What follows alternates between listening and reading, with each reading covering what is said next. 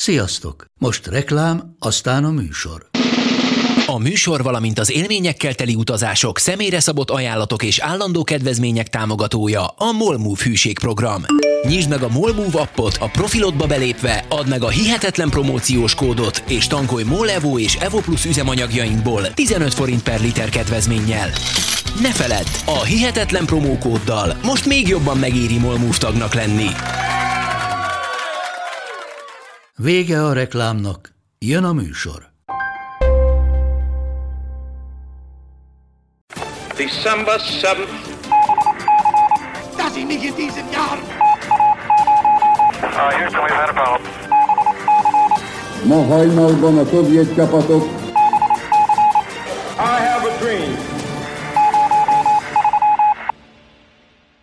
Sziasztok! Sziasztok! Ez a Hihetetlen Történelem Podcast, én Andris vagyok. Én pedig Tündi. Mielőtt belecsapunk a mai témába, van pár hirdetni valunk. Az első és legfontosabb az az, hogy három év után először a csatornánk történetében kiveszünk egy kisebb szünetet, nyári szünetre megyünk, úgyhogy júliusban és augusztusban nem lesznek adások. Viszont, hogy ne legyetek nagyon szomorúak, úgy gondoltuk, hogy a szeptemberi első, tehát a visszatérős adásunk témáját megszavazhatjátok. Ahogy már megszoktátok, két opció van. Most az irány az űr, illetve a halálos szekta fedőnevű adások közül választhattok, úgyhogy ha szeretnétek erről dönteni, akkor gyertek Facebookra vagy Instagramra, ö, utóbbi igazából csak egy napotok lesz, mert ugye sztoriba szoktuk kitenni a szavazást, de Facebookon egy hétig biztos, hogy fent lesz a, a szavazás, úgyhogy ö, gyertek és szavazzátok meg, hogy melyik szimpatikusabb, és ahogy azt nemrég bevezettük, bármelyik epizód is, vagy bármelyik téma is nyer, Patreonra elkészítjük a másikat. És ha már szóba került a Patreon, akkor ö, megragadom a lehetőséget, hogy elmondjam, hogy ha nem szeretnétek az elkövetkezendő két hónapig sem hihetetlen történelem podcast epizódok nélkül maradni, akkor gyertek a Patreon oldalunkra, ahol már 18 bónuszadásból választhattok, amik csak itt elérhetőek. Patronon továbbra sem állunk le a gyártással, szóval ott nyáron is fognak érkezni a szokásos bónusz epizódok, és a rövidebb pár perc történelem névre hallgató adások. Ezen kívül már elérhető Patreonon a júniusi bónusz epizódunk, aminek a témája a Tiszazugi méregkeverők voltak. Ez talán Magyarország leghíresebb és legnagyobb gyilkosság sorozata, amikor is több mint száz ember halt meg rejtélyes körülmények között. A durvább becslések között az áldozatok száma az elérhette a 300-at is, és ezekért a gyilkosságokért a Tiszazugi falvakban élő asszonyok voltak a felelősek. Mármint nem mindegyik nyilván, csak sokan közülük. Az adásból kiderül, hogy hogyan nyomoztak a hatóságok, és hogy milyen indítékkal öltek ezek a nők. Úgyhogy ha kíváncsiak vagytok erre a történetre, akkor szintén Patronon meg tudjátok hallgatni. Nyáron egyébként úgy tervezzük, hogy azért budapesti sztorikat még hozunk, ugye ez egy nemrég indult sorozatunk, úgyhogy erre valószínűleg lehet számítani. Ja, és igen, még amit nem mondtunk el, és most már ezzel le is zárjuk, hogy miért megyünk nyári szünetre, mert hát nyilván oké, okay, kicsit a pihenés miatt is, de a háttérben egyébként több dolgon is dolgozunk, és hát egész egyszerűen most nem lett volna mindenre idő, hogyha adásokra is kell készülnünk, úgyhogy ezért is döntöttünk úgy, hogy szünetre megyünk, hogy ezeken a kisebb projekteken, amiket meg szeretnénk majd valósítani a közeljövőben, legyen elég időnk ezeken dolgozni, mert hát mindent egyszerre sajnos nem is sem tudunk megcsinálni. Na, ennyi szerintem a hirdetni valunk, akkor vágjunk is bele a mai témánkba, ami az Enigma feltörése. Ezt a témát már nagyon sokan kértétek tőlünk, és ez nem egy ilyen gagyi influencer szófordulat, tényleg többen írtatok már nekünk kommentet, üzenetet, hogy szeretnétek ebben a témában adást hallgatni, úgyhogy ezt a témát is szavazásra bocsátottuk, és ez lett a nyertes, úgyhogy fogadjátok szeretettel. Nem szabadkozásként, azért már most az elején az adásnak szögezzük le, hogy ez egy rendkívül összetett téma, nagyon sok szálon fut a cselekmény, és magának az enigmának a működése és a megfejtése is nyilvánvalóan bonyolult, hiszen hiszen sokan megfejtetetlen gépnek gondolták ezt a szerkezetet. Úgyhogy az adásban mindenképpen lesznek olyan részek, amit majd igyekszünk minél inkább érthetően elmondani, de nyilván, hogyha ábrákkal mutogatnánk el, vagy YouTube videókat néznétek erről, akkor könnyebben meg lehetne érteni, mint egy podcastben, de mi mindent meg fogunk tenni azért, hogy érthető legyen, hogy hogyan is működik ez a gép, és hogyan sikerült feltörni. Történetünk Lengyelország területén kezdődik, és azért csak kezdődik, mert ebben az időben még, vagy hát már, Lengyelország gyakorlatilag nem létezett. Az országot ugyanis 1772 és 1795 között három alkalommal is felosztották a környező országok, Poroszország, Oroszország és a Habsburg birodalom között. Az ország csak az első világháború után 1918-ban nyerte vissza független államiságát, vagyis a lengyel népnek több mint egy évszázadot kellett várnia arra, hogy ismét saját országában élhessen. 1918. novemberében ugye az Antant győzelmével ért véget az első világháború, és ezután megkezdődtek a béketárgyalások, ahol az egyik legfontosabb kérdés a lengyel kérdés volt. Wilson elnök 14 pontjából a 13 a lengyelekkel kapcsolatos volt, a független tengeri kiárattal bíró lengyel állam létrehozása volt ennek a pontnak a lényege. Azonban a verszályi békeszerződések nem tudták teljesen rendezni a határokat, mi most a keleti Oroszországgal határos határt nézzük meg. Nagyon leegyszerűsítve a lengyelek keletre, a szovjetek pedig nyugat irányban akartak terjeszkedni. Ugye előbbiek a régi területeiket akarták visszakapni, míg utóbbiakat Lenin világforradalmi tervei motiválták. A konfliktus miatt pedig 1919-ben kitört a lengyel-szovjet háború. Érdekesség ezzel kapcsolatban, hogy egyedül Magyarország nyújtott komolyabb segítséget a lengyeleknek, lőszereket és fegyvereket küldött nekik, míg a többi európai hatalom arra sürgette a lengyeleket, hogy a béke érdekében fogadják el a számukra nagyon kedvezőtlen feltételeket, amiket Moszkva szabott. A lengyelek azonban úgy döntöttek, hogy felveszik a harcot a szovjet seregekkel, és nem adják oda az oroszoknak azokat a területeket, amikre igényt tartottak a múltjukra való tekintettel. A háború eldöntésében nagy szerepet játszott egy férfi, egy bizonyos Ján Kovalevski helyettes főhadnagy, akit a lengyel kódfejtés élére neveztek ki. Kovalevski sikeresen megfejtette a szovjetek elfogott rádiós üzeneteit, és megreformálta a lengyel kódfejtést is. Addig nyelvészek és pszichológusok dolgoztak kódfejtőként, Kovalevski azonban matematika tanárokat vett be a csapatba. A megfejtett üzenetekből a lengyelek megismerték a bolsevikok csatarendjét, a seregeik helyzetét és a további titkosításaikat is. Hála tehát a kódfejtőknek a lengyelek fel tudtak készülni a vörös hadsereg támadására, amiben a bolsevikok el akarták foglalni Varsót. A lengyeleknek az 1920. augusztusi Varsói csatában sikerült legyőzniük a szovjeteket, ezzel pedig megvédték országukat, és gyakorlatilag Európát is a bolsevikok hatalmi törekvéseitől. És ez egy olyan téma egyébként, ez az 1920-as Varsói lengyel győzelem, ami megérdemelne egy egész adást is, és ezt tündít mosolyog rám velem szemben. Tudom, hogy minden adásban legalább háromszor el szoktunk hasonlókat mondani bizonyos részlettémákról, viszont most ugye ez pont, mivel 1920-ban történt, pont nemrég volt száz éve, és a sajtóban is viszonylag sokat foglalkoztak vele, meg a Rubicon történelmi magazinban is megjelent ezzel kapcsolatban jó pár cikk, és az az érdekes, hogy ez egy rendkívül elhallgatott, vagy hát kevésbé ismert, vagy a köztudatban sokkal kevésbé van benne, mint amekkora jelentősége volt ennek a Varsói ütközetnek, és annak, hogy itt a lengyeleknek sikerült megállítaniuk a bolsevikokat, mert itt tényleg Lenin egy ilyen világforradalmat szeretett volna elérni Európában, és azért ekkoriban még ugye a nagy szovjet forradalomtól nem vagyunk olyan messze, tehát az még nem látszódott, hogy mi lesz belőle, és az akkori munkásosztályoknak ez egyébként Nyugat-Európában is egy ilyen vonzó lehetőségnek tűnt, ami Moszkvában és keleten megvalósult. De ezt a keletről érkező cunamit a lengyelek megállították, úgyhogy így Lenin ilyen irányú tervei is meghiúsultak. A lengyelek tudták, hogy továbbra is létfontosságú, hogy időben értesüljenek a szomszédaik, a németek és a szovjetek terveiről, ezért nagy energiákat fektettek a kódfejtés fejlesztésébe. Két ember nevét is meg kell említenünk, akik már a kezdetekkor részt vettek ebben, Antoni Palut és Maximilian Csieszki, mindketten a lengyel rádiós hírszerzésnél szolgáltak.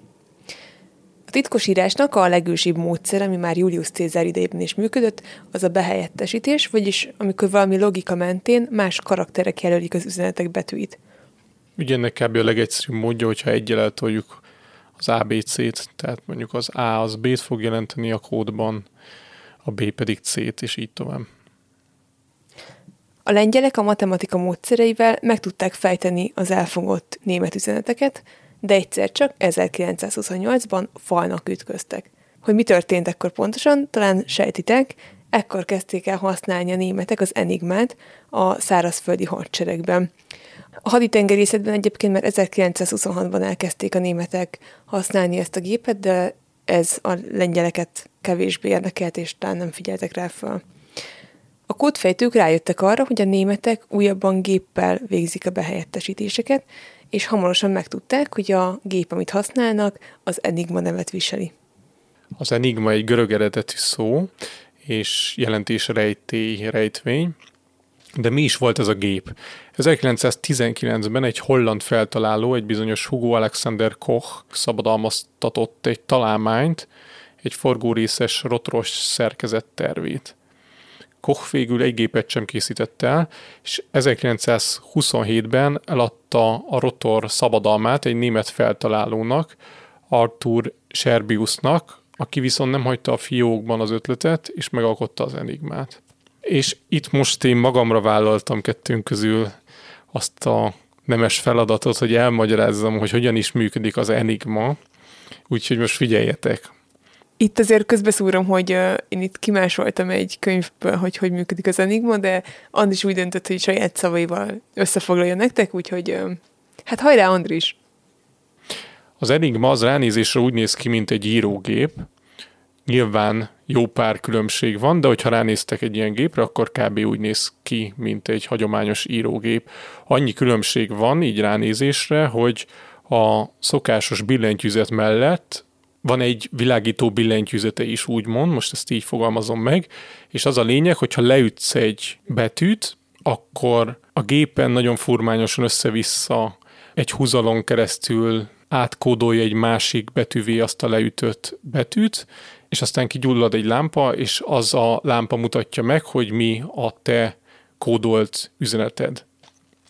És akkor most nézzük meg, hogy egy adott karaktert, amit leütök, mondjuk legyen egy A betű, azt hogyan és milyen módon változtat meg, és hányszor egy ilyen enigma berendezés.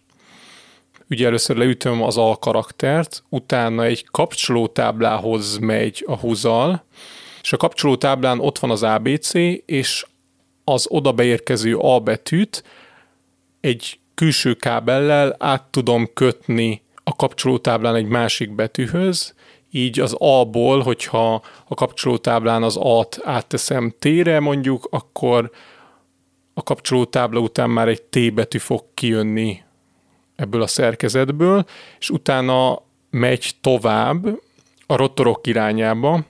Három darab rotor van az Enigmában, legalábbis a legtöbben, erről majd beszélünk, hogy hány rotoros berendezések voltak. A rotorokat képzeljétek el úgy, mint egy fogaskereket, aminek 26 foga van, az ABC 26 betűje miatt, és amikor beérkezik az első rotorhoz a, a kábel, akkor már is változtat egyet a betűn. A három rotor egymás mellé van téve, és úgy van megcsinálva az egész szerkezet, hogy az első rotor, az első fogaskerék, képzeljétek el úgy, hogyha lenyomok egy billentyűt, akkor az első fogaskerék az egyel arrébb, egy foggal arrébb megy. Vagyis ebből az adódik, hogyha még egyszer megnyomod ugyanazt a betűt, akkor már nem a korábbi betűnél fog felvillanni a lámpa, hanem egy másiknál. Tehát az A betűre nem mindig a T betűt adja ki, hanem mondjuk akkor már az út. Így van és a három rotor úgy van megcsinálva, hogy az első, miután 26-ot, miután megtette egy teljes kört, utána a mellette lévő egyel balra lévő rotor is egyel arrébb ugrik, és ez a középső rotor is, amikor 26-ot forog, akkor fog a tőlem még egyel barrébb lévő rotor egyet forogni. Tehát magyarán ezt úgy képzeljétek el, hogy ha az első fogaskerék 26-ot forog, akkor a mellette lévő az csak egyet forog, viszont a, ennek is 26-ot kell forogni ahhoz, hogy a legszélső az egyel arrébb menjen. Vagyis az elektromosság útja az üzenet minden egyes új betűjénél megváltozik, ami 26-szor 26-szor 26, ugye három tárcsa miatt, ami összesen 17.576 változás. Igen, és a rendszer úgy van megcsinálva, hogy miután végigmentek a, miután végigment ez a kábelezés ezen a három rotoron, utána van egy ilyen visszafordító panel, és még egyszer átmegy ezen a három rotoron, de ugye a fordított irányba, és ekkor ugyanúgy megváltoznak a betűk a másik irányba, tehát háromszor változtat még a betűknek a kimenetelén, és utána visszajön a kapcsolótáblára a kábel, ott is, hogyha, ahogy elmondtam az elején, a kapcsolótáblán is ugye tudod változtatgatni, hogy melyik betűből mi legyen, úgyhogy még ott is van egy változtatás, és utána fog elmenni a kis lámpához, és mutatja meg, hogy mi a kimenetel, mi az a karakter, ami kijön a gépből. Tehát összességében összefoglalva, hogyha lenyomsz egy karaktert, akkor az megváltozik először a kapcsolótáblán, aztán az első rotoron, aztán a második rotoron, aztán a harmadik rotoron, aztán belemegy egy visszafordítóba, és ismét megváltozik a karakter a harmadik rotoron, a második rotoron, az első rotoron, utána visszamegy a kapcsolótáblába, ahol megint megváltozik, és utána villan fel a kis fény a végső karakter mellett. Azoknak a hallgatóinak pedig, akik már elveszítették a fonalat, én, aki egyáltalán semmilyen műszaki érzékel nem épp megáldva, úgy tudnám, el, úgy egyszerűsíteném le, hogyha megnyomsz egy betűt, akkor felvillan egy másik. Tehát aki Tündi egy mondat alapján akarja megérteni a gép működését, annak sok sikert. Ahogy azoknak is, akik Andris magyarázat alapján szeretnék. Az Enigma, még, még Andris mondani akar valamit. Igen, igen. Azzal kapcsolatban, hogy ugye most elmondtuk, hogy kb. hogy működik, hogyha megértettétek, megértettétek, ha nem, nem. Mindenesetre a leírásban be fogunk tenni videókat, ahol valószínűleg sokkal jobban meg fogjátok érteni, hogy hogy működik ez a berendezés. A lényeg, amit el akartam mondani, hogy hogyan használták a németek ezeket a berendezéseket, úgy nézett ki a németek egymás közötti kommunikációja, hogy volt egy kódkönyvük, és mondjuk képzeljünk el egy tenger alatt járót, ami kim van a tengeren, és kódolt üzeneteket akar küldeni a szárazföldre. A kódkönyvben, amit még a partról magával vittek, ez egy kis füzetecske volt, benne voltak előre minden napra, hogy hogyan kell beállítaniuk az enigmát ahhoz, hogy mindenki az egész országban ugyanazokat a kódokat használva meg tudja fejteni az enigmával írt üzeneteket. Ebben a kódkönyvben több adat volt benne. Először is benne volt az, hogy a kapcsolótáblán, amit, hogyha figyeltetek, akkor az volt az első dolog, amin átment a húzalozás. Tehát a kapcsolótáblán melyik betűt melyikkel kötötte össze egy külön kábel.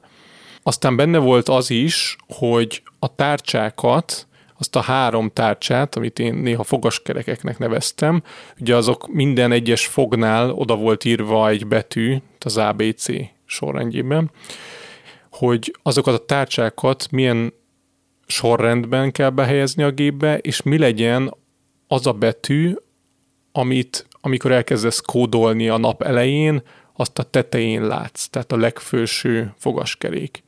Ez volt a másik nagyon fontos információ, valamint azt is be lehetett állítani, hogy hol legyen az a kis pöcök a fogaskerekeknél, a rotoroknál, aminek megfelelően a tőle egyel balra lévő rotor elfordul egyel. Tehát nem mindegy, hogy mondjuk az A-nál van az A betűnél ez a pöcök, és amikor, amikor az A ér a legtetejére, akkor fordul el, vagy ha ez arrébb van, és egy másik ö, betűnél fordul ez tovább. Ezek voltak tehát leírva ebbe a kis kódkönyvbe, és ezek alapján tudták beállítani az enigmát, és minden nap éjfélkor ezeket a beállításokat a következőre cserélték a kódkönyvnek megfelelően.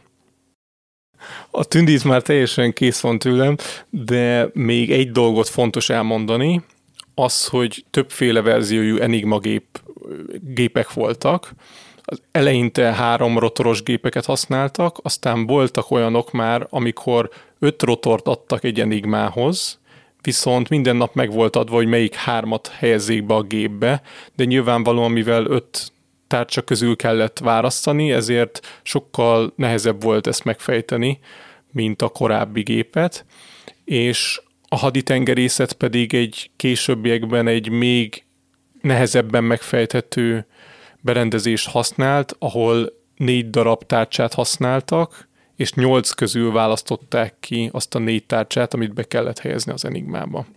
Ez volt hát az Enigma műszaki ismertetése, mindenkinek szívből gratulálok, aki megértette. Az Enigma kereskedelmi forgalomban volt kapható, a lengyelek is vettek egy ilyen gépet, amikor megtudták, hogy a németek ezzel titkosítják az üzeneteiket, azonban nem kerültek közelebb az üzenetek feltöréséhez, Ráadásul sejtették azt is, hogy a németek egy módosított katonai verziót használnak, ugyanis az Enigma gyártójának a katalógusában is szerepelt az, hogy egyedi elképzeléseket vagy egyedi igényeket is kiszolgálnak, tehát sejthették a lengyelek, hogy a németek valószínűleg nem egy sima mezei enigmát használnak az üzeneteikhez. A lengyel kódfejtők tudták, hogy élet-halál kérdés, hogy időben értesüljenek a németek terveiről.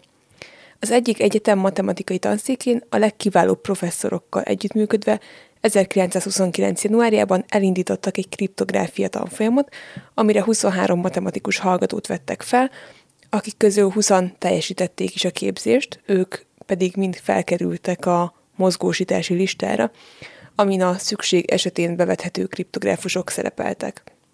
Három embert ki kell emelnünk közülük, ugyanis nekik a későbbiekben óriási szerepük volt az Enigma feltörésében, Marian Rejewski, Jerzy Rózsicki és Henrik Zigalski.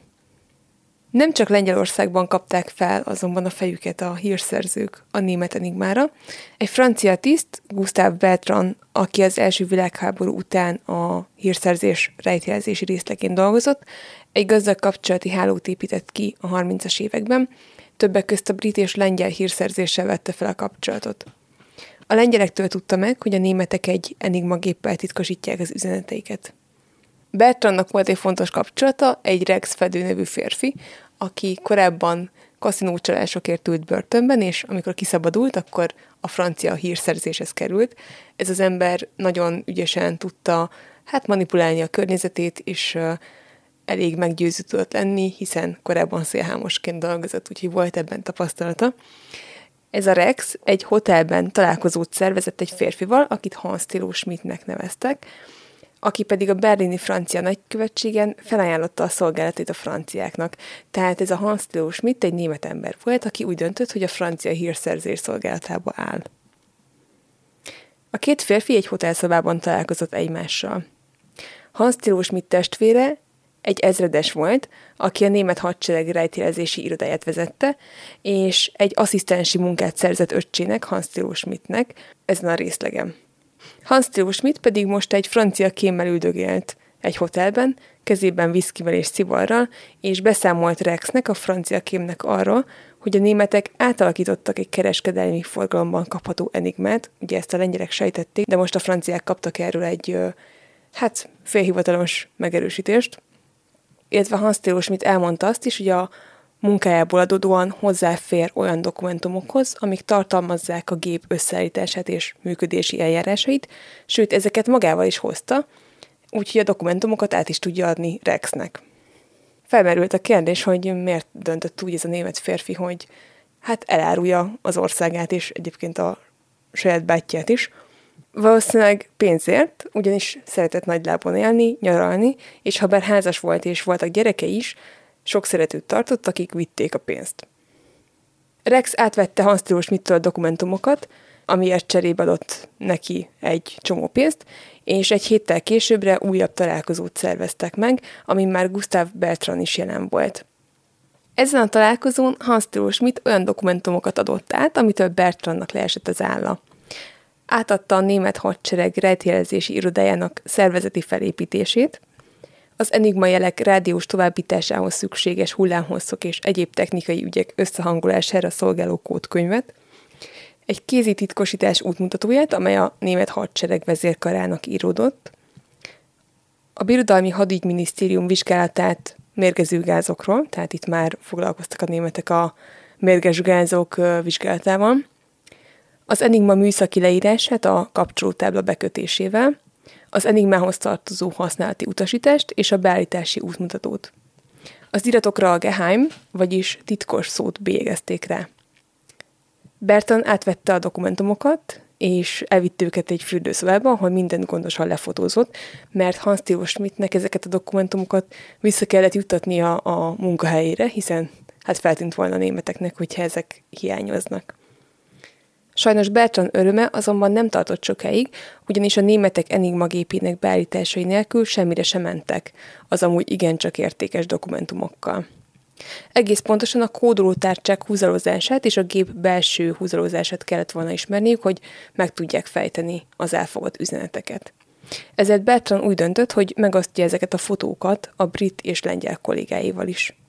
Az MI6-nél mérsékelten lelkesen fogadták ezeket a hát ezeket az amúgy tényleg értékes anyagokat, elismerték, hogy a dokumentumok tényleg jók, de ők is arra jutottak, hogy egy német Enigma gép nélkül használhatatlanok így önmagukban.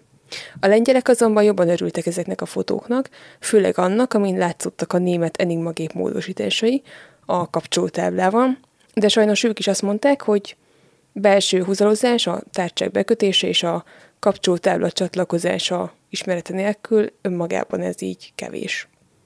Ekközben a lengyel kódfejtők, ahogy már a Tündi korábban említette, ez a három matematikus 1932-ben diplomázott le, tehát Rejewski, Rózsicki és Zigalski. Az adás elején említett Csieski, aki már a lengyel-szovjet háborúban is részt vett, mint kódfejtő, ő megbízta Rejewskit azzal, hogy kezdjen el dolgozni az Enigma üzenetek feltörésén. A forrás, amiből dolgoztunk, egy szemléletes példával magyarázta ezt a permutációs feladatot. Ha a normál algebrában egy számot elosztunk kettővel, majd megszorozzuk kettővel, megkapjuk az eredeti számot. Ha azonban ugyanezt egy tojással csináljuk meg, a folyamat végén nem lesz a kezünkben ismét egy összerakott tojás. A titkosítás lényege ez a permutációkat úgy kell kezelni, hogy ne lehessen megfordítani a folyamatot, vagyis ne lehessen megkapni az eredeti üzenetet. Csieski átadott Rejewskinek egy kereskedelmi Enigma gépet is, innentől kezdve pedig Rejewski éjjel-nappal azon dolgozott, hogy rájöjjön, hogyan lehet visszafejteni az üzeneteket. Több ismeretlenes egyenleteket írt fel, amikben az ismeretlenek a gép különböző elemei által végrehajtott permutációk voltak. Csieski átadta Rejewskinek a Bertrandtól kapott fotókat is, ugye, amit a németektől szereztek meg, és ezek tartalmazták a korábbi napi kódjaikat is a németeknek, vagyis azokat a tárcsabállításokat, amiket korábban a németek használtak. Ez nagy segítség volt a kriptográfusnak, de volt még egy nagy rejtély. Hogyan csatlakozik a kapcsolótábla a 26 húzal gyűrűjéhez a három tárcsát tartalmazó doboz végén. Idézünk az egyik forrásból. A kereskedelmi Enigma gépen az írógép billentyűzetének QWRTZ stb. betűi közvetlenül kapcsolódtak az ABCDEF stb. betűkhöz a belépő gyűrűm. A katonai gépen azonban nem így történt, ott más megoldást választottak. Először is a billentyűzet és a belépő gyűrű közé kapcsolótáblát helyeztek. A kapcsolótáblából kiinduló 26 húzal valamilyen módon csatlakozott a belépő gyűrű 26 érintkezési pontjához. Ez 26 faktoriális, ugye 26 25 24 stb. ször 1, képpen történhetett. Ha ezt a számot leírnánk, 27 számjegyből állna. Ebből látszik, hogy ez egy igencsak komoly fejtörést jelentett a matematikusoknak, hogy akkor ezt hogy tudják visszamodellezni. Igen, és itt talán nem egyértelmű, hogy itt belépőgyűrűt ö, használ kifejezésként ez a forrás. Tehát itt arról van szó, ez a belépőgyűrű, ez a három darab tárcsa előtt volt közvetlenül. Tehát a kapcsolótáblából ide a belépőgyűrűhöz ment először a kábelezés, és onnan ment a három darab fogaskerékhez, idézőjes fogaskerékhez, és ezt a húzalozást nem tudták, hogy hogy van.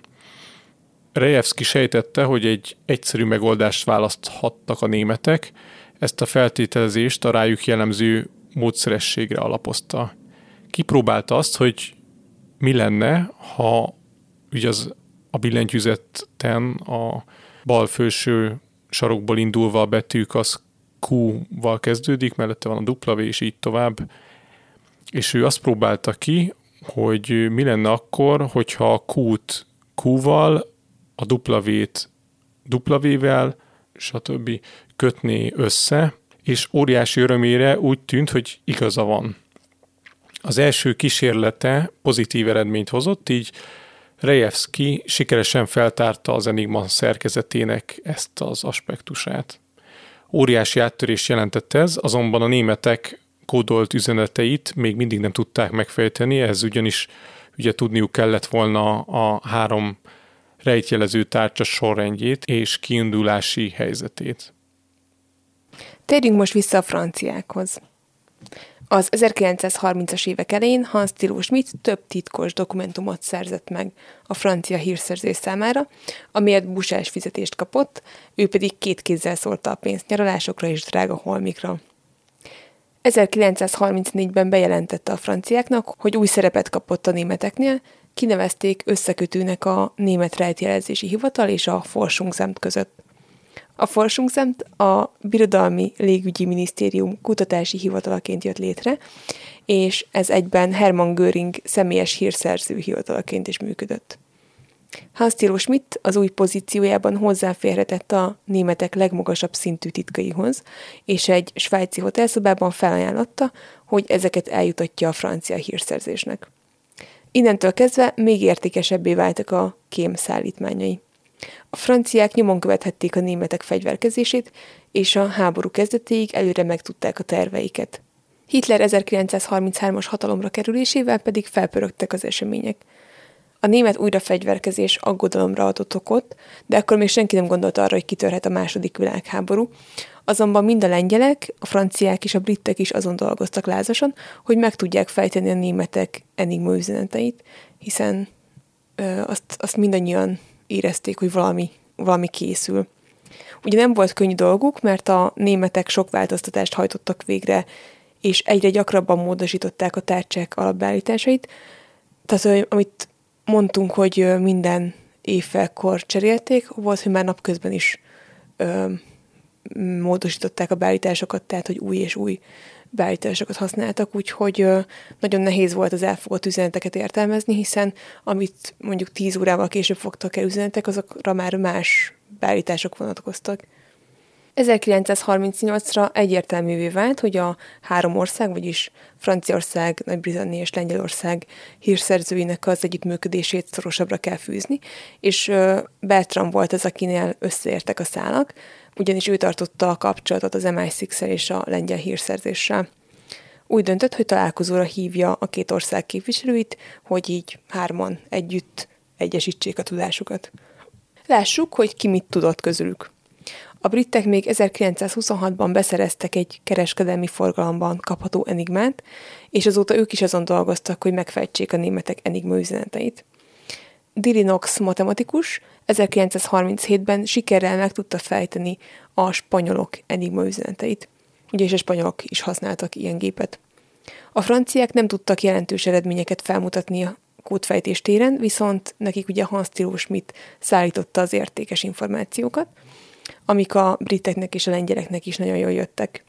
A lengyelek pedig töretlenül dolgoztak tovább, és ők voltak az elsők, akik a technológiai segítséget bevetették, gépekkel vették fel a harcot egy másik gép, az Enigma ellen. Ezekről a lengyel gépekről is ejtsünk pár szót. A lengyelek 1934-re megépítették a saját enigmájukat, aminek a használatával az elfogott üzeneteket el tudták olvasni, hogyha megvolt a hozzájuk tartozó napi kódulásuk, amit ugye Hans Tilo Schmidt szállított a franciáknak, és a franciák tovább küldtek a lengyeleknek, tehát úgymond hozzáférhettek akár ezekhez is. Ez az 1934-es dátum egyébként jól mutatja azt, hogy ők azért hosszú évekig dolgoztak azon, hogy megépítsék az Enigmának azt a prototípusát, tehát ez nekik több évet vett igénybe, hogy úgy működjön a gép, hogyha tényleg tudják, mik az alapbeállításai, amit a németek aznap használnak, akkor ugyanaz jöjjön ki nekik is, mint a németeknek. Tehát ez is egy bődületesen nagy feladat volt számukra.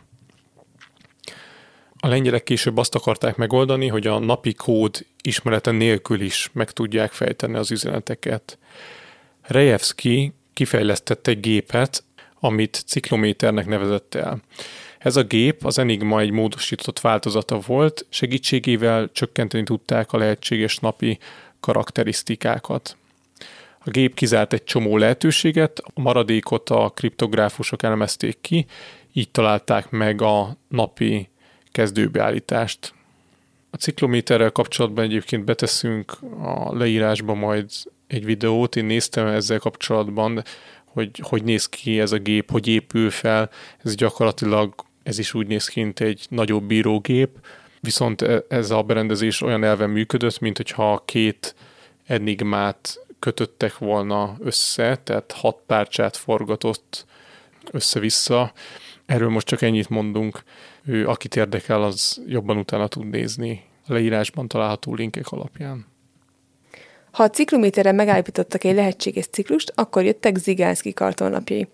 Képzeljétek el egy négyzetrácsos lapot, ugye ennek van egy függőleges és egy vízszintes tengelye, a függőleges és vízszintes szélén, ezek be voltak jelölve ától zéig mindkét tengelyen. A függőleges tengely a jobb oldali, a vízszintes pedig a középső tárcsa lehetséges helyzetét jelölte.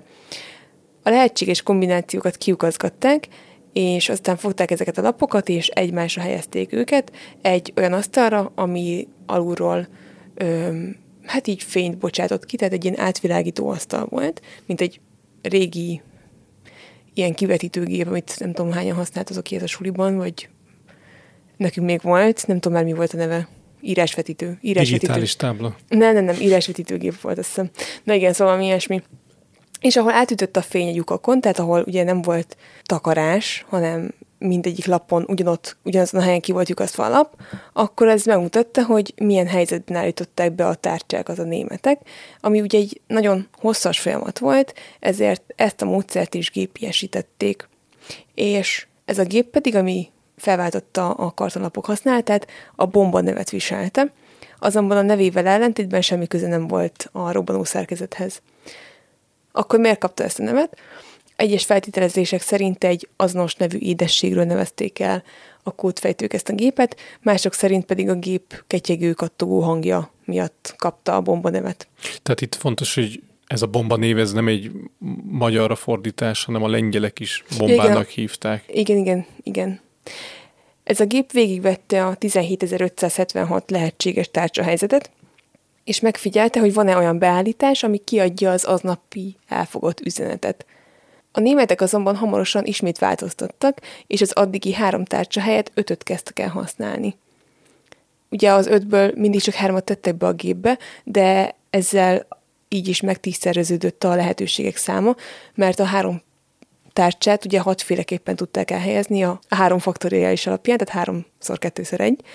Az ötöt azonban már 60 féleképpen, és ebből az következett, hogy a hat helyett 60 bombagépre lett volna szükség, hogy megfejtsék az aznapi beállításokat a lengyelek, azonban ennyit nem tudtak legyártani az anyagi korlátaik miatt. 1939. január 9-én, 10-én tartották az első francia-lengyel-brit találkozót, tehát egy olyan találkozót, amikor mindhárman ott voltak, nem pedig csak mindenki egy másik országbelivel próbált kommunikálni, tehát egy ilyen összeült úgymond a kupak tanács. A britek kisé szkeptikusan álltak hozzá ehhez a találkozóhoz, A franciák örültek, hogy sikerült tető alá hozni a dolgot, ugyanis ugye, ahogy mondtuk, ők csak kémeken, vagy kémek segítségével tudtak információt szerezni. A lengyelek pedig ezen a találkozón nem játszották ki a kártyáikat. Néhány információ azonban gazdát cserélt, de lényeges tudást nem osztottak meg egymással.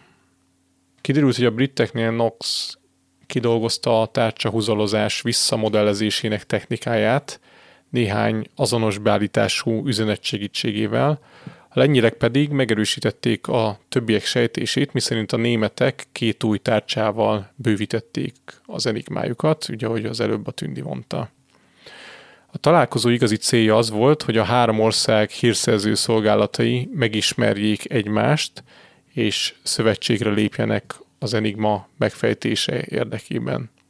Ezt írásba is rögzítették, a dokumentumba pedig az alábbi rövidítéseket használták.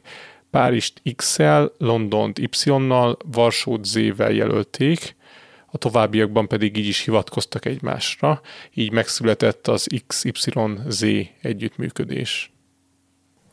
Közben egyre nyilvánvalóbbá vált, hogy Németország előbb-utóbb meg fogja támadni Lengyelországot. 1939. március 31-én Franciaország és Nagy-Britannia ígéretet tett, hogy támogatni fogja a lengyeleket. Mármint, hogyha megtámadják őket. Igen. Májusban a francia hírszerzéshez eljutott egy láthatatlan tintával írt levél, amiben az állt, hogy Hitler egy megbeszélésen bejelentette, hogy amint lehetőség kínálkozik, megtámadják Lengyelországot.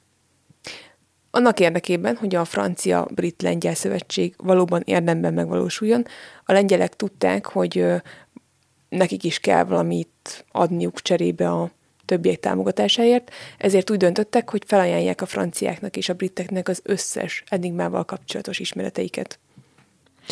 Azt tudjuk, hogy előtte bizalmatlanok voltak, vagy mi volt a titkolózások, ahogy semmiképp nem akarták, vagy csak nagyon kezdetleges információkat adtak át a franciáknak és a briteknek?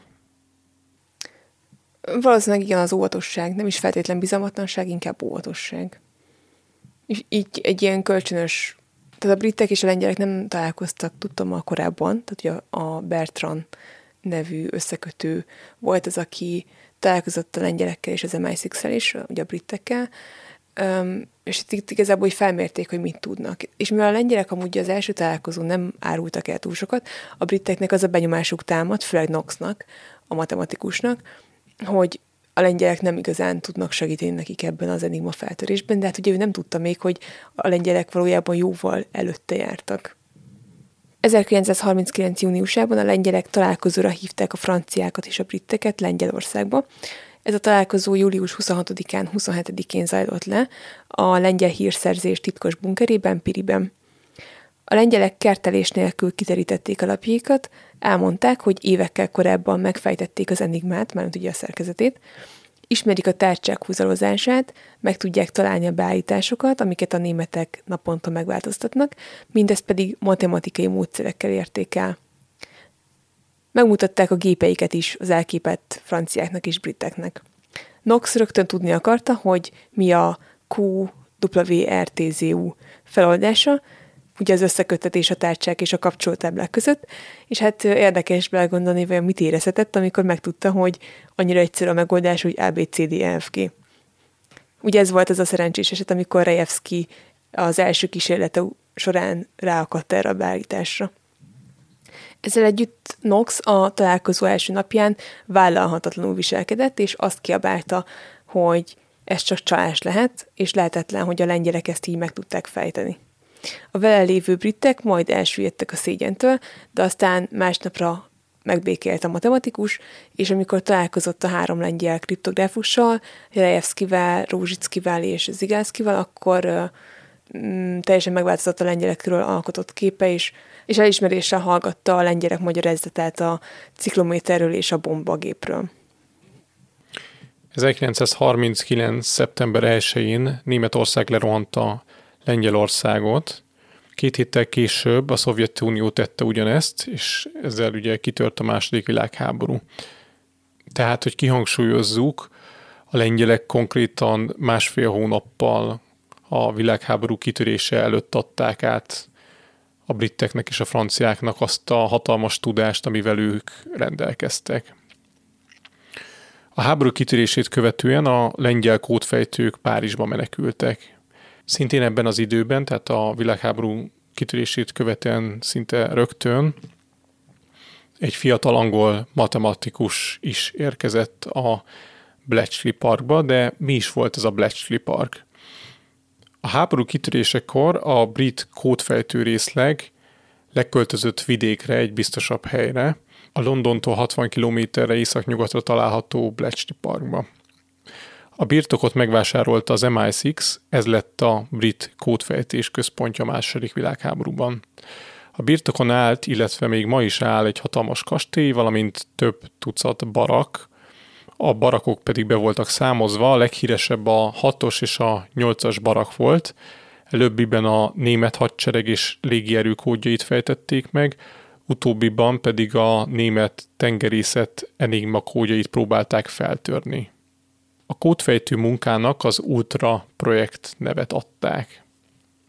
A háború kitörését követően értelemszerűen a brit kormánynak minél több olyan emberre volt szüksége, akiket jól tudott hasznosítani a kódfejtéseknél, ezért embereket kezdtek el toborozni, akikről úgy gondolták, hogy professzor típusúak.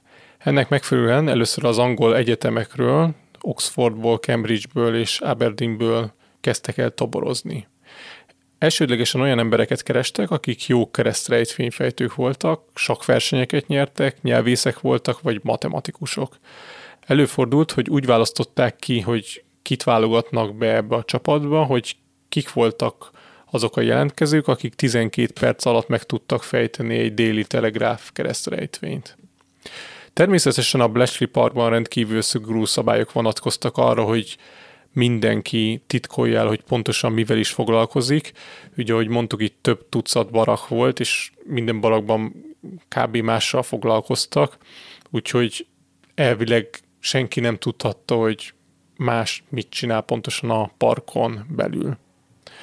Ennek megfelelően, hogyha beléptél és a Bletchley Parknak dolgoztál, akkor egy szigorú szabályoknak kellett megfelelni, és ezt alá is iratták veled, amikor jelentkeztél erre a helyre. Csak a példa kedvéért pár szabály, hogy miket kellett betartani. Ne beszélges étkezéskor, ne beszélges a helyi közlekedési járműven, ne beszélges távolsági utazás közben, ne beszélges a szálláshelyeden, ne beszélges otthon családi körben, légy óvatos, még a saját barakodon belül is. Hogy mennyire komolyan vették az ott dolgozók ezeket a szabályokat, azt jól mutatja, hogy valahol olvastam itt a készülés során, hogy volt például egy olyan házas pár, akinek a két tagja csak évtizedekkel később tudta meg egymásról azt, hogy mindketten a Bletchley Parkban dolgoztak. 1939. szeptemberében egy fiatal matematikus is csatlakozott a Bletchley Park kódfejtőihez, ő volt Ellen Turing. Az ő neve egybefort az enigma feltörésével, úgyhogy, úgyhogy mindenképpen beszélnünk kell róla, nézzük is meg, hogy ki volt ez a fiatal ember. Ellen Turing 1912-ben született Paddingtonban, és már gyerekkorában megmutatkozott, hogy a srác egy zseni, ugyanis három hét alatt magától megtanult olvasni, és nagyon hamar elkezdett érdeklődni a matematikai fejtörők iránt. Tizenévesen már Albert Einstein elméletét tanulmányozta, az iskolában azonban a humántárgyakból hadilában állt, ezért az érettségén többször is megbukott. A tanári azonban nyilván látták, hogy egy zsenivel van dolguk, így a fiú ritka kivételes tehetsége miatt felvételt nyert a Cambridge Egyetemre. 1936-ban, tehát mindössze 24 évesen, kidolgozta a Turing gép fogalmát, ami a nevével ellentétben nem egy gép volt, hanem egy úgynevezett abstrakt automata, a digitális számítógépek leegyszerűsített matematikai modellje. Egyetemi évei alatt volt Amerikában is, nem olyan hosszú ideig. Mindenesetre Turing figyelemmel kísérte Neumann János munkásságát is. Ugye nagyjából egy korosztály voltak, kilenc éve volt nála Neumann idősebb, és amikor ő a Princetonra került, már mint Turing, akkor Neumann János ott már professzorként tevékenykedett, és hát itt bújtam elég rendesen az internetet, magyar forrásból minimális lehető fel arról, hogy pontosan milyen kapcsolat volt kettejük között. Az biztos, hogy a fiatal Turing követte Neumann munkásságát, és egyesek szerint még az is lehet, hogy Neumannra is hatással volt Turing. Kettőjüket szokták egyébként a számítógép atyainak is nevezni. Ugye Magyarországon nem mondok azzal újat, hogy Neumannhoz ezt szokták kötni, de Turinggal kapcsolatban is szokták ezt emlegetni, hogy ő volt az, aki lefektette a számítástechnika alapjait.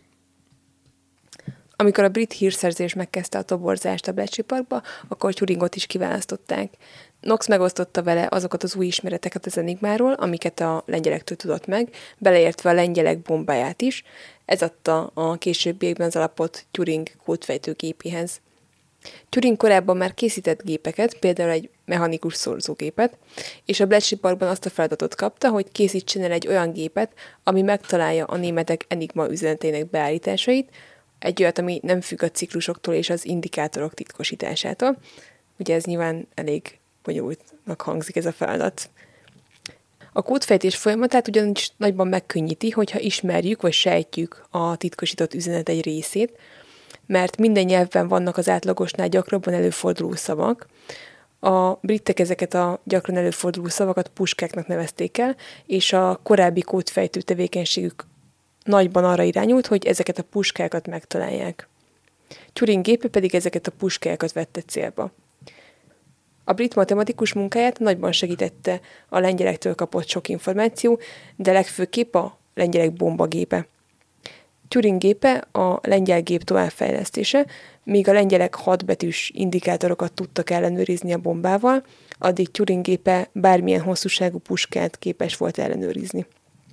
A gép végigvette a 17.576 lehetséges tárcsabeállítást, majd megkereste a lehetséges kiinduló állást. Ezt a gépet bombnak keresztelték el, ezzel is elismerve a lengyelek gépét is. Turing találkozott a Franciaországban menekült lengyel kódfejtőkkel, akik megmutatták neki, hogy hogyan lehet Zigálszki kartonlapjaival megtalálni a tárcsabeállításokat és a kapcsolótábla összeköttetéseit. A franciák, lengyelek és britek továbbra is együttműködtek egymással, megosztották egymással a fejleményeket, miközben külön-külön dolgoztak az enigma megfejtésén. 1940. január 17-én az igaz kiféle kartonlapokkal sikeresen meg tudták fejteni a németek üzenetét, ami hatalmas előrelépés volt, de a folyamat nagyon sok időt igényelt. Egyébként a Bletchley Parkban 11 ezer kódfejtő dolgozott, vagy hát nagyon sok részlege volt, tehát ezek nem mind kódfejtők voltak, minden esetre nagyon sokan dolgoztak azon, hogy meg tudják fejteni ezeket a német rejtjelezett üzeneteket. Turing bombjának prototípusát 1940 márciusában készítették el. A gép óriási volt. Egy tonnát nyomott, 2,1 méter széles, 2 méter magas és 0,6 méter mély volt. 1940 nyarától a német légierő összes titkosított enigma üzenetét dekódolták vele, ráadásul nagyon gyorsan, szinte a németekkel egy időben tudták elolvasni az üzeneteket. A bomból a második világháború alatt körülbelül 200 példány készült el. Azonban a német haditengerészet enigma üzeneteit még mindig nem tudták megfejteni, mert uh, itt kicsit más beállításokat használtak, más kódokat, és uh, erről még lesz szó, hogy mi nehezítette még a dolgot. 1941. május 9-én a britek sikeresen elfoglalták az U-110-es tengeralattjárót, és megszereztek a fedélzetéről egy Enigma gépet, és az arra a hónapra vonatkozó kódkönyveket. Azonban a következő hónapokra is információra volt szükségük, hogy meg tudják fejteni a rejtélyes üzeneteket. 1941. áprilisában az egyik kódfejtő, Harry Hinsley a Bletchley Parkban arra jött rá, hogy a német időjárás figyelő bárkák részben ugyanazt a kommunikációt használták, mint a tenger alatt járók. Ami azt jelentette, hogy ezeken a hajókon az időjárás jelentések továbbítására nem az enigmát használták, viszont a nagyobb hajókról érkező üzeneteket az enigmával és az éppen aktuális kódkönyv segítségével dekódolták. Tehát, hogyha ők befogtak egy üzenetet, mert nekik volt szükségük egy üzenetre ezen az időjárás jelző hajón, akkor nekik ismerniük kellett az enigma beállításokat, hogy értsék, hogy ö, mit üzen a haditengerészet. A Bletchley Park pedig pont ezen a dekódoláson dolgozott. Az időjárás figyelő hajókat sokkal könnyebb volt elfogni, mint a nagyobb német hajókat vagy tengeralattjárókat, így innentől kezdve ezekre a kis hajókra kezdtek el vadászni a szövetségesek. Habár ezeket a német hajókon ki volt adva a parancs, hogyha bármi veszély leselkedik rájuk, akkor semmisítsék meg rögtön az aktuális kódkönyveket, és az Enigma készüléket is dobják a vízbe, de a britek rájöttek arra, hogy a hajókon tartanak máshol is kódkönyveket, tehát mondjuk a hajós kapitány kabinjában előre el van helyezve még pár kódkönyv, mivel nyilván egy, ez a halászbárka, vagy ez a felderítő időjárás figyelő hajó nem fog minden hónap végén kikötni feltétlenül azért, hogy a következő hónap elsőjétől érvényes kódokat magával vigye egy új füzet formájában. Egyébként ezeket a kódkönyveket olyan tintával írták jellemzően, ami a vízben olvashatatlanná vált, tehát a németek erre figyeltek, hogy ha bármi baj van, és tényleg elkezd süllyedni egy hajó, akkor mindenképpen megsemmisüljenek ezek, hogy nehogy a britek kezébe kerüljön. A britek sikeresen fogták el a Lauenburg nevű időjárásfigyelő hajót, és szerezték meg a éppen aktuális dekódoláshoz szükséges füzeteket. Ezek az adatszerzések nagyban segítették a Bletchley Parkban dolgozók munkáját, illetve azt jelentették, hogy az adott hónapban meg tudták fejteni a németek üzenetváltásait. Ezzel kapcsolatban egyébként figyelniük kellett a szövetségeseknek, hogy ha bár rájöttek arra, hogy az időjárás figyelő hajókat könnyebben el lehet fogni, és megszerezni onnan a, ezeket a füzeteket, de nem csinálhatták azt, hogy egyszerűen ráállnak arra, hogy levadásszák az összes ilyen hajót, mert az a németeknek is feltűnt volna, hogy ez egy sebezhető pontja az Enigma dekódolásának, és a világháború során többször fogtak el olyan hajókat, amin sikerült ilyen füzeteket megszerezni, de ezeknek a száma körülbelül egy tucat. 1942 elején a Bletchley Park havonta 39 ezer titkos üzenetet fejtett meg, néhány hónapon belül pedig már több mint 84 ezret, vagyis percenként kettőt reggeltől estig. Ez azt jelentette egyébként, hogy reggel körülbelül hatkor adták az első üzeneteket a németek, és volt egy kis idő, ameddig sikerült megfejteni az aznapi beállításokat, és csak azt követően tudták, hát visszamenőleg is ugye tudták olvasni az üzeneteket, amiket küldtek a németek, viszont volt benne egy minimális csúszás, de ez nem volt számottevő ahhoz képest, hogy hónapokkal korábban még az üzeneteket se tudták megfejteni. Ez már nyilván egy nagy siker volt, azonban a német haditengerészet még mindig a szövetségesek előtt járt.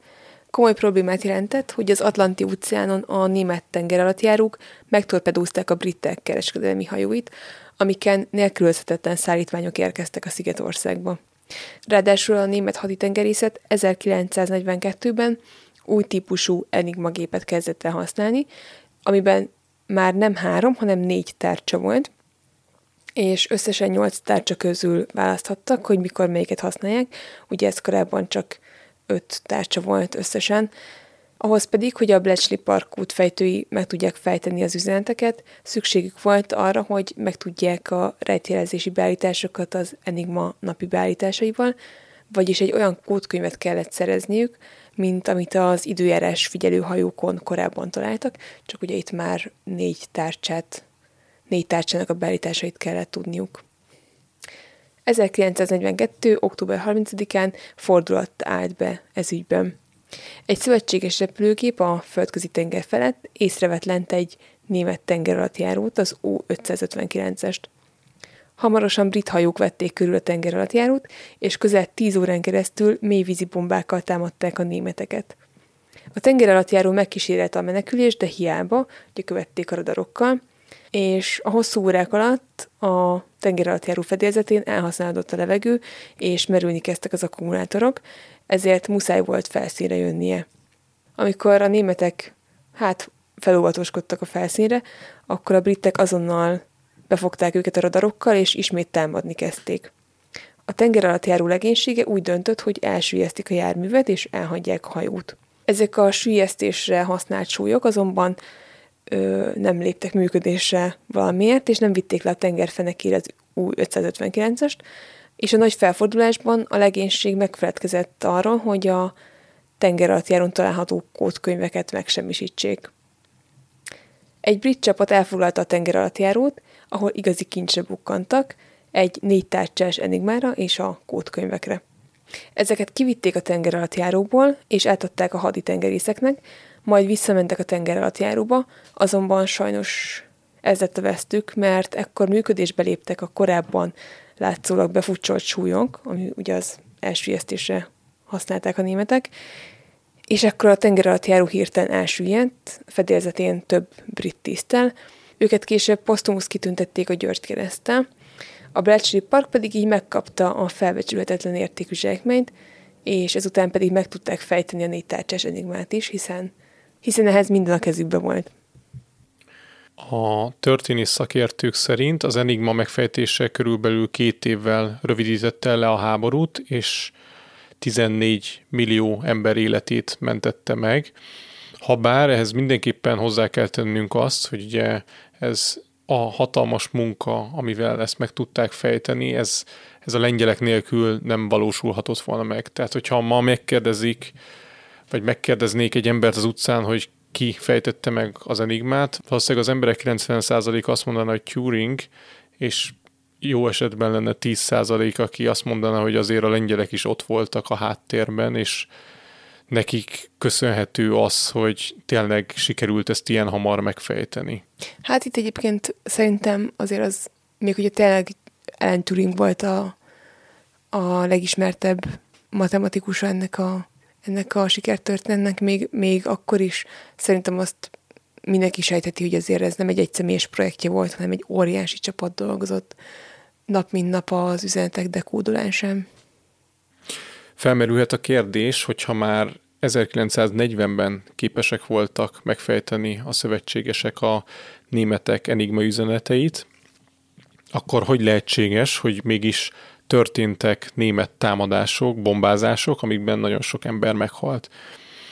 A németek egyszerűen nem sejtették, hogy az ellenfeleik meg tudják fejteni az üzeneteiket, a briteknek pedig az volt a céljuk, hogy megmaradjon a németeknek az a hamis biztonságérzete, mi szerint az enigma feltörhetetlen. Az nagyon gyanús lett volna, hogyha a szövetségesek minden német tervet szabotáltak volna, amiről korábban titkosított üzeneteket váltottak a németek. Ennek megfelelően a britek sokszor hagyták, hogy a németek egyszerűen elsüllyesszenek egy-egy hajót, vagy épp lebombázzanak egy fontos célpontot, magyarán emberéleteket áldoztak fel azért, hogy később több életet megmentsenek. Azért persze voltak helyzetek, amikor megakadályozták a német támadásokat, ilyenkor igyekeztek úgy beállítani, hogy egy kém jelentette a briteknek azt, hogy mit terveznek a németek, és gyakorlatilag a kém információi alapján sikerült megakadályozni egy-egy akciót. A készülés során ő, láttam is olyan diagramot, ami, hogy korábban említettük, az Amerikából érkező hajókonvojok rendkívül fontosak voltak a briteknek a háború első felében, és a német tengeralattjárók sorozatosan lőtték ki ezeket a konvojokat, és hatalmas károkat okoztak, és a britek teljesítő képessége már nagyon a határán volt, amikor sikerült megfejteni ezeket az enigma üzeneteket, és volt egy ilyen diagram, ami mutatta, hogy hány tengeralattjáró veszett oda a háború bizonyos éveiben, és hány, és hány brit kereskedelmi hajót sűjesztettek el, és ez a szám, ez drasztikusan lecsökkent 42 után, tehát látható volt az, hogy az Enigma megfejtésével egyszerűen sokkal hatékonyabban el tudták kerülni ezeket a katasztrófákat, de mégsem tették meg azt, hogy nullára redukálják azt. De vajon a németek megsejtették-e, hogy feltörték a kódolásukat? Egy-egy nagyobb vesztes csata után a németek vizsgálatot indítottak, hogy lehetséges-e, hogy azért veszítettek, mert valamilyen fontos információ kiszivárgott az ellenséghez. A németek alapvetően mindig máshol keresték az információ kiszivárgásának az okait, egész egyszerűen azért, mert meg voltak győződve arról, hogy az enigmát nem lehet feltörni. Ma már tudjuk azt, hogy a németeknek volt egy arra vonatkozó vizsgálatuk, ami bebizonyította, hogy az Enigma nem feltörhetetlen, de addig sose jutottak el, hogy a berendezés használatán változtassanak, ugye a rotorok felépítésén vagy a kábelezésen, pedig hogyha ez megtörtént volna, akkor a Bletchley Parkban alig, ha nem tanácstalanok lettek volna a matematikusok, és még hónapokon keresztül kellett volna dolgozniuk azon, hogy megfejtsék a módosított enigmát. A háború vége után a szövetségesek nem árulták el, hogy sikerült megfejteniük ezt a gépet, így a németek egészen 1974-ig nem is tudtak róla, hogy sikerült feltörni a rendszerüket. Ekkor jelent meg azonban az Ultratitok című könyv, amit egy brit légierőnél szolgáló hírszerző írt, és ez lerántotta a leplet a több évtizedes titokról. Ugye akik ezen a projekten dolgoztak, beértve Alan Turingot is, nekik titoktartási kötelezettségük volt, tehát nem beszéltek senkinek arról, hogy mivel foglalkoztak a Bletchley Parkban. Két dolgot még mindenképpen szeretnék itt megemlíteni. Az egyik az, hogy mi a helyzet a szovjetekkel. A britek, a franciák és az amerikaiak nem adtak át a szovjeteknek semmilyen információt arra vonatkozóan, hogy hogyan tudnák feltörni az enigmát, tehát ezt a keleti fronton a szovjetek nem tudták használni azt, amit a nyugati fronton a többiek tudtak. Egyszerűen valószínűleg arról volt szó, hogy Churchill nem bízott meg a szovjetekben, és nem akarta kiadni ezeket a titkokat. A másik érdekes kérdés pedig az Enigma feltörhetetlenségével kapcsolatos. Sokan úgy vélik, hogy ha a németek betartottak volna fontos szabályokat, és nem csináltak volna blödségeket a kódolások során, akkor sokkal nehezebb lett volna feltörni a szövetségeseknek ezt a rejtjelezést. A britek idővel rájöttek arra, hogy a németek nagyon gyakran használják ugyanazokat a kifejezéseket, a rejtjelezett üzeneteikben, tehát itt gondolok például olyan kifejezésekre, mint Hey Hitler, vagy Alles in Ordnung. Alles in Ordnung, igen, tehát ő, valaki például mindig úgy kezdte reggel az üzenetét, hogy ezt írta be, hogy Alles in Ordnung, és utána kezdte elmondani, hogy mi a helyzet, vagy pedig ugye reggel jellemzően időjárás jelentéseket küldtek, tehát hogyha az időjárás jó volt, akkor ezt leírták kb két szóban, de ezek mivel rendszeresen megjelentek az üzenetekben, ezek nagyon könnyű kapaszkodót adtak a Bletchley Parkban dolgozóknak, hogy ezeket a konkrét szavakat keressék, és ezek alapján könnyebben feltörjék az üzeneteket. Maga a Turingnek is voltak olyan újításai, amik leegyszerűsítették a, a berendezést, amivel megfejtették az üzeneteket, mivel rájött arra, hogy ki lehet zárni egy csomó olyan alapbeállítást, amit a németek nem fognak használni. Tehát például a németek soha nem használták az olyan tárcsabeállításokat, hogy A, A, A. Tehát, hogy minden tárcsát a legfőső vagy a legelső betűvel tettek be, vagy a BBB és ehhez hasonlók. Magának a gépnek is voltak hátrányai, olyan szempontból, hogy könnyebben feltörhetővé vált, ebből kettőt emelnék ki. Az egyik az az, hogy úgy volt kitalálva a gép, hogy ha lenyomtál egy billentyűt, amit kódolni szerettél volna, akkor a rejtelezés során az a betű sohasem jöhetett ki válaszként. Tehát, hogyha te az A betűt akartad kódolni, akkor soha nem villant fel az A betű mellett a kis lámpa, mivel így volt bekábelezve a gép. Ez viszont azt jelentette, hogyha például én tudom, hogy a hely Hitler szerepelni fog az üzenetben, vagy például még azt is tudom, hogy előtte az van beírva, hogy Alles in Ordnung, akkor már van egy egész hosszú karakterláncom, ami mondjuk LKB 20 karakterből, és ezt a körülbelül 20 karakterből álló karakterláncot, hogyha összehasonlítom azzal, hogy milyen karakterek szerepelnek a kódolt üzenetben, akkor tudom azt, hogy a kódolt és a dekódolt karakterek között nem egyezhetnek meg a karakterek. Most ezt lehet, hogy nagyon bonyolultan mondom, de a High Hitlerben például a hát tudjuk, hogy egy olyan betű leütésével keletkezett, ami nem a H volt. Hiszen ugyazt a betűt nem adhatja a kódolt és a dekódolt üzenet. És ebből pedig könnyebben meg lehetett fejteni az enigma üzeneteket. Jogosan merülhet fel a kérdés, hogy a szövetségesek mit használtak az Enigma helyett, ők mivel rejtjelezték az üzeneteiket. Ez egy nagyon hasonló gép volt, Typex volt a neve, és csak hát nyilván több különbség is volt, de az egyik lényeges különbség az az volt, hogy egy beírt karakternek a kiadott, kódolt karaktere is lehetett ugyanaz. Tehát, hogyha az A-t beütöttem, akkor kiadhatta az A-t, és ez jóval nehezebben volt megfejthető. Tehát ők rájöttek, hogy mi a gyengeség az enigmának, és ezt kiküszöbölték, és ezt használták a háború során. Összeszedtünk néhány érdekességet az enigmával kapcsolatban, ami már így nem a, ami már nem a kódfejtéssel kapcsolatos. Az egyik az, hogy a háború alatt nagyjából 30 ezer gépet készítettek, ebből pedig ma már csak körülbelül 300 darab maradt éppen. Legalábbis ennyire tudunk, aminek jó része múzeumokban van, illetve magángyűjteményekben. Ebből következik, hogyha esetleg a kertben elás vagy a padláson találnátok egy furcsa írógépet, akkor azt ne a bolha piacra vigyétek, hanem egy aukcióra, mivel ezek sok 10 millió forintot érnek ezek a berendezések. Annyira értékesek, hogy ezek a gépek a tolvajok figyelmét is felkeltették. Egyszer még a Bletchley Park múzeumából is elloptak egyet, méghozzá nyitvatartási időben egy egyedi Abwehr által használt négy rotoros Enigma gépet. Érdekesség, hogy Magyarországnak van egy Enigma gépe, egész pontosan a Magyar Honvédelem kiberkiképzési központjának. Pozderka Gábor ezredes, a téma egyik szakértője szerint több jel is arra utal, hogy a birtokukban megtalálható enigmát a háború után is használták egy rövid ideig Magyarországon.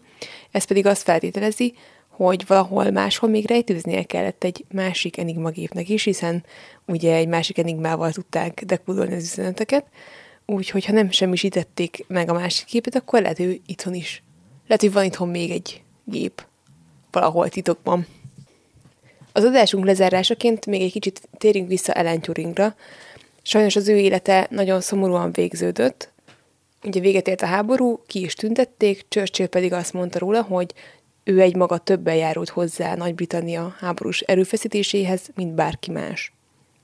Ugye, ahogy mondtuk, a háború alatt végzett munkája továbbra is szigorúan titkos volt, így Turing nem lett ünnepelt sztár a hazájában, de ezt ő talán nem is bánta, mert leginkább ugye a matematikát szerette, és tovább foglalkoztatott azokkal a kérdésekkel, amik igazán érdekelték őt. Volt azonban valami, ami miatt nem élhetett igazán szabad életet, ez pedig az ő homoszexualitása volt, amit ebben a korban Nagy-Britanniában súlyos bűnként kezeltek, és hogyha valakiről ez kiderült, akkor vagy börtön, vagy pedig kémiai kasztráció várt rá.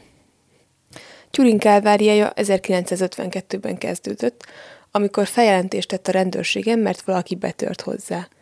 Azt azonban nem árulta el a rendőröknek, hogy volt férfi szeretői gyanúsítja, aki korábban azzal fenyegette őt meg, hogy feljelenti Turingot a homoszexualitása miatt, ami valószínűleg meg is történhetett, mert a hatóságok már értesültek Turing szexuális irányultságáról. Turing ezt nem is tagadta, írt egy hosszas vallomást erről, és hát feltételezhető, hogy abban bízott, hogy mindazok után, amit a hazájának és a matematika szolgáltában tett, majd szabadon engedik, de sajnos tévedett, mert elítélték, és hát igazából választhatott, hogy vagy évekig börtönbe kerül, vagy pedig, vagy pedig szabadlábon marad feltételesen. Ebben az esetben azonban kémiai kasztráció vár rá, és ő ezt az utóbbit választotta, és emiatt hormonkezelések sorozatát hajtották rajta végre, ösztrogént kapott, és ő ezt nagyon-nagyon nehezen viselte. Ezt azért csinálták, hogy kiöljék belőle a vágyakat, és emiatt megfosztották őt a munkájától, nem dolgozhatott tovább kútfejtőként a kormány alkalmazásában. A matematikai munkáját viszont még egy ideig folytatta, de a kezelések nagy szenvedést okoztak neki. Két évvel az elítélése után, 1954. június 7-én a házvezetőnője holtan talált a 41 éves Ellen Turingra. A kiérkező nyomozók egy ciános edényt és egy kiharapott almát találtak a helyszínen, amiből arra a következtetésre jutottak, hogy Turing öngyilkosságot követett el, megmérgezte magát. Talán azért választotta ezt a módot, mert nagyon szerette a hófehérke Walt Disney féle rajzfilmet, amiben szintén fontos szerepe volt egy mérgezett almának. 2009-ben Gordon Brown, a brit miniszterelnök hivatalosan bocsánatot kért a nemzet nevében, azért, ahogyan Turinggal bántak a homoszexualitása miatt, második Erzsébet pedig 2013-ban posztomusz kegyelemben részesítette a kiváló matematikust. 2017-ben a britek törvényt neveztek el Ellen Turingról, ami kimondja a homoszexualitásuk miatt elítélt emberek ártatlanságát. 2021-ben pedig az arcképe felkerült az 50 fontos bankjegy hátuljára. Nemrég az Andrissal láttunk egy színdarabot, ami Ellen Turingról szól. A hat címben játszák, az a címe, hogy a kódfejtő, és egy, hát szerintem egy elképesztően jó darab, igazából Ellen Turing személyiségét ismerhetjük meg nagyon jól ebből az előadásból, és egy érdekesség ennek a színdarabnak, hogy két színész játsza, tehát két színész játszik benne összesen, Simon Kornél és Száraz Dénes. Simon Kornél alakítja Ellen Turingot, Száraz Dénes pedig több karaktert is megformál a darabban, elképesztően jól váltogatja a szerepeket, nagyon különböző személyiségű karaktereket formál meg, és tényleg ilyen csettintéssel tud egyikből a másikba ugrani, nagyon csodálatos a játék a mindkét színésznek. És um, mi úgy ültünk be, hogy nem tudtunk igazából sokat erről a darabról, vagy hát tulajdonképpen semmit, csak azt, hogy Ellen Turingról szól. Szerintem leginkább az ő lelki világába enged betekintést ez a darab.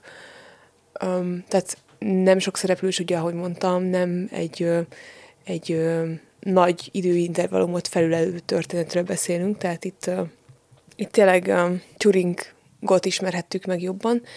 Um, én jó szívvel ajánlom mindenkinek, hogy nézze meg ezt a darabot, még párszor fogják játszani idén a hat színben, budapesti hat színben lehet megnézni, úgyhogy ha szeretnétek, akkor akkor menjetek el. Szerintem egy csodálatos darab, és hát azt hiszem, hogy ezt bevallhatjuk ezen is, mindketten kicsit megkönnyeztük a végét.